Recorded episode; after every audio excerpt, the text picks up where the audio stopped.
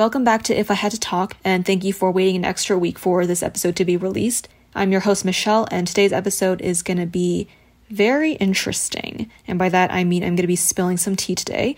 And like the title suggests, it's going to be about church. But it's not just going to be about the tea. I do have a point, and I'll get to that at the end.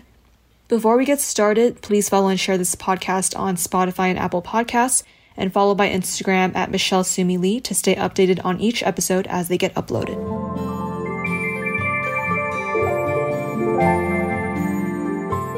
So, last week in my one minute podcast update, I said that I was going to take a break because things have just been all over the place. You know, I said I've been having bad dreams again.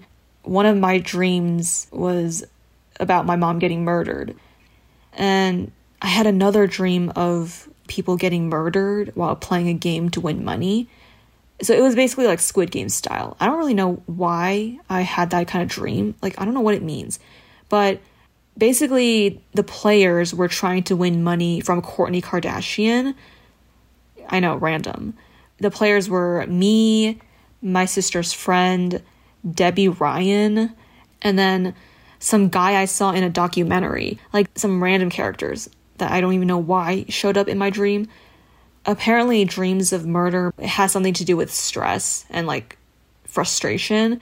Obviously, I already knew that that was probably what it meant, but I feel like that was a sign for me to take a break and just relax because I realized that lately I've been feeling even more stressed than I usually am. And it's because like a lot of things have just been happening in my personal life and I didn't really know how to deal with it. Yeah, I can talk about it, but that doesn't mean it's going to change anything. You know what I mean? I can talk about this specific thing that's been stressing me out, but that doesn't mean that it's going to like disappear from my life. It's kind of like that thing where words don't really mean anything. No matter how much I talk about it or rant about it, it's not going to change much in my life. So I decided to take a break, and this week I'm back. I chose to talk about this topic because I've always wanted to rant about church to someone, but I didn't really know how to bring it up without completely bashing the idea of going to church. So all I can say is please listen all the way through to get the main point that I want to get across because I do have one, and I'm not just ranting just because.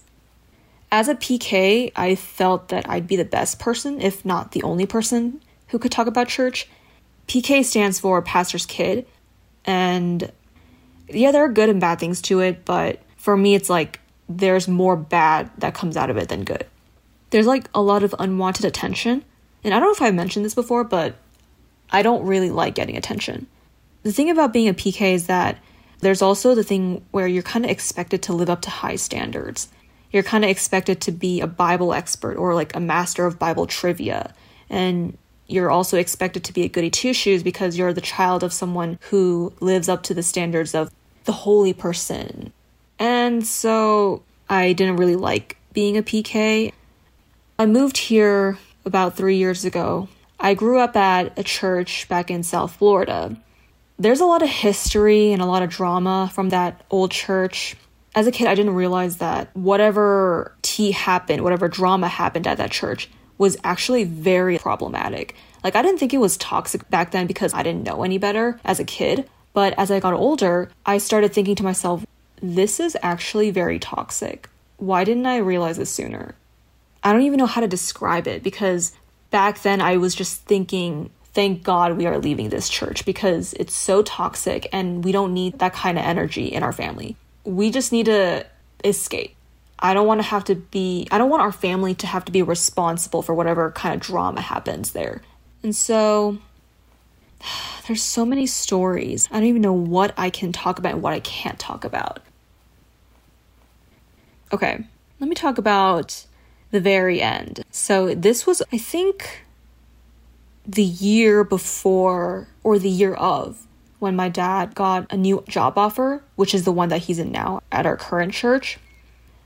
Basically, there's a committee and they hold discussions and elections for the new pastor because my dad's leaving. My dad recommended a really nice pastor, but they didn't approve of her. They voted no because she's a woman. I was there and I even took part in the election. And when they announced it, I was like shocked because I didn't think that our church members were that low. Because like 80% of the church were women. And I overheard stuff here and there, but I don't know how much of it is true. But apparently, some people thought that they didn't want a female pastor because women are too dramatic. I'm glad it didn't work out because they don't deserve her. Later on, they kept calling my dad to complain that the new pastor that they eventually voted on or voted for wasn't even that great. Apparently, he doesn't visit them to have personal meetings or services. And then that got me thinking, well, you should have realized that you were taking my parents for granted and that you were taking advantage of the fact that they were offering to do more, more than they have to. There was also that thing that same year, my dad was supposed to get his severance pay, if that's what you call it but they didn't want to give it to him for some reason. And so he didn't get it. I found out that the ones behind this were actually some of the OGs of that church. And that's when I realized that the most shocking betrayals come from those who are the closest to you. Moral of the story you can't trust anyone, even if you've known them the longest. Time does not mean anything. I just want to clarify that not everyone at the church was like this. Like, it was just a couple people. Anyways, that was only one of the stories, one of the dramas that happened. But if you want me to spill more of the tea, I'll talk about it in private because there's not enough time. Fast forward to current church. It's not too bad so far.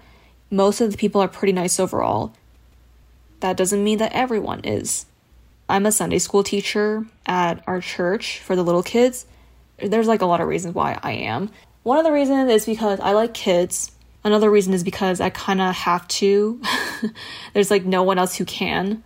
My mom is the other Sunday school teacher for the Korean kids, and I'm the teacher for the American ones.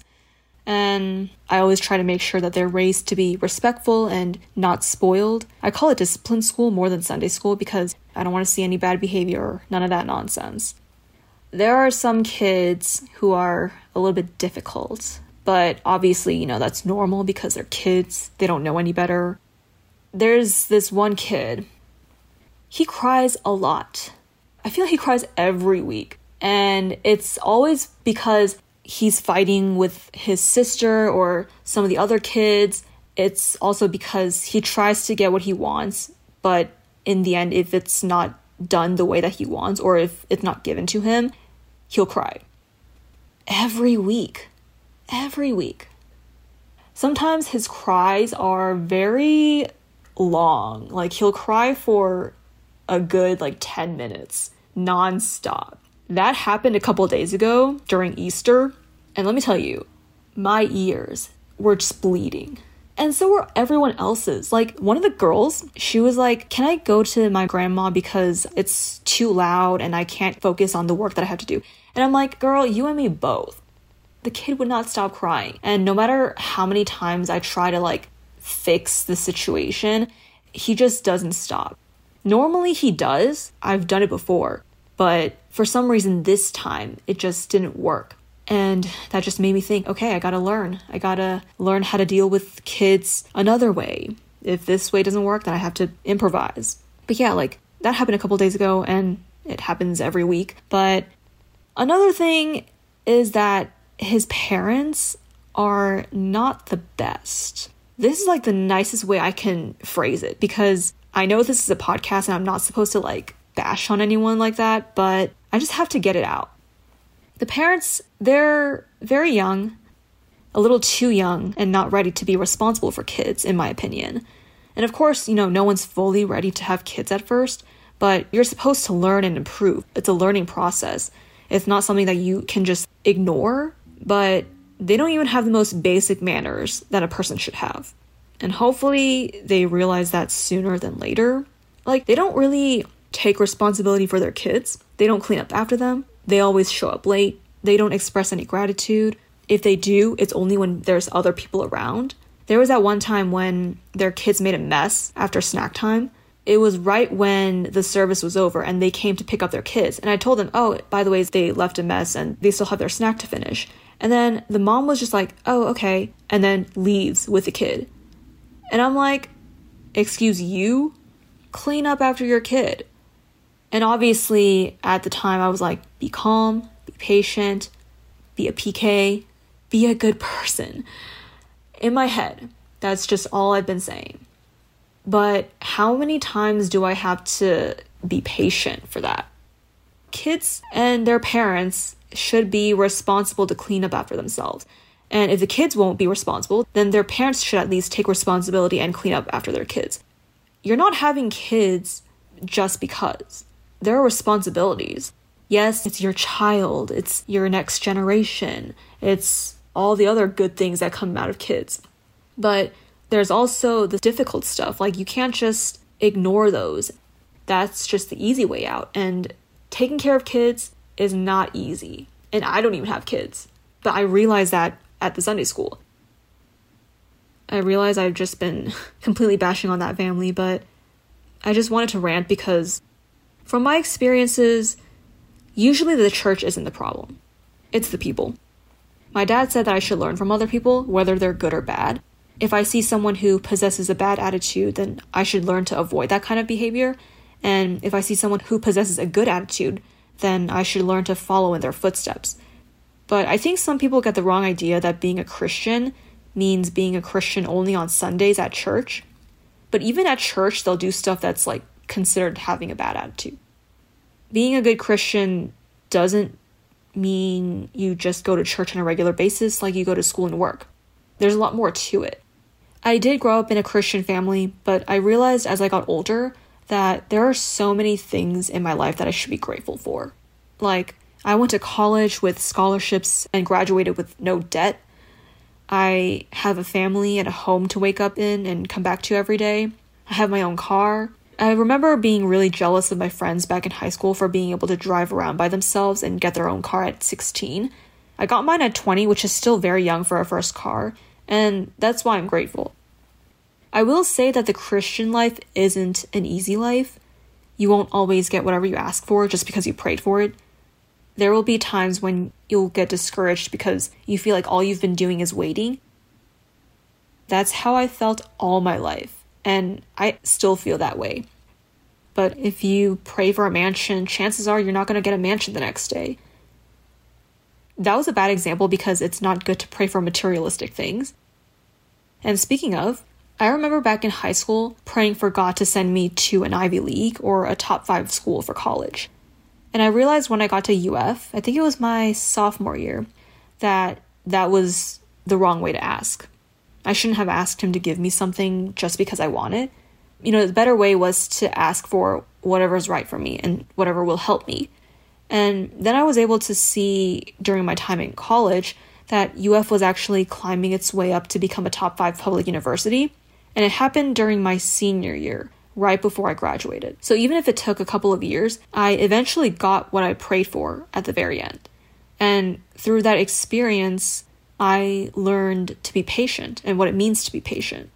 Anyways, I feel like I'm always being given so many opportunities to see things from a different perspective, and it's not something that I can thank myself or even my parents for. I'm constantly learning through these experiences that I should always try to see things in a positive light and be kind.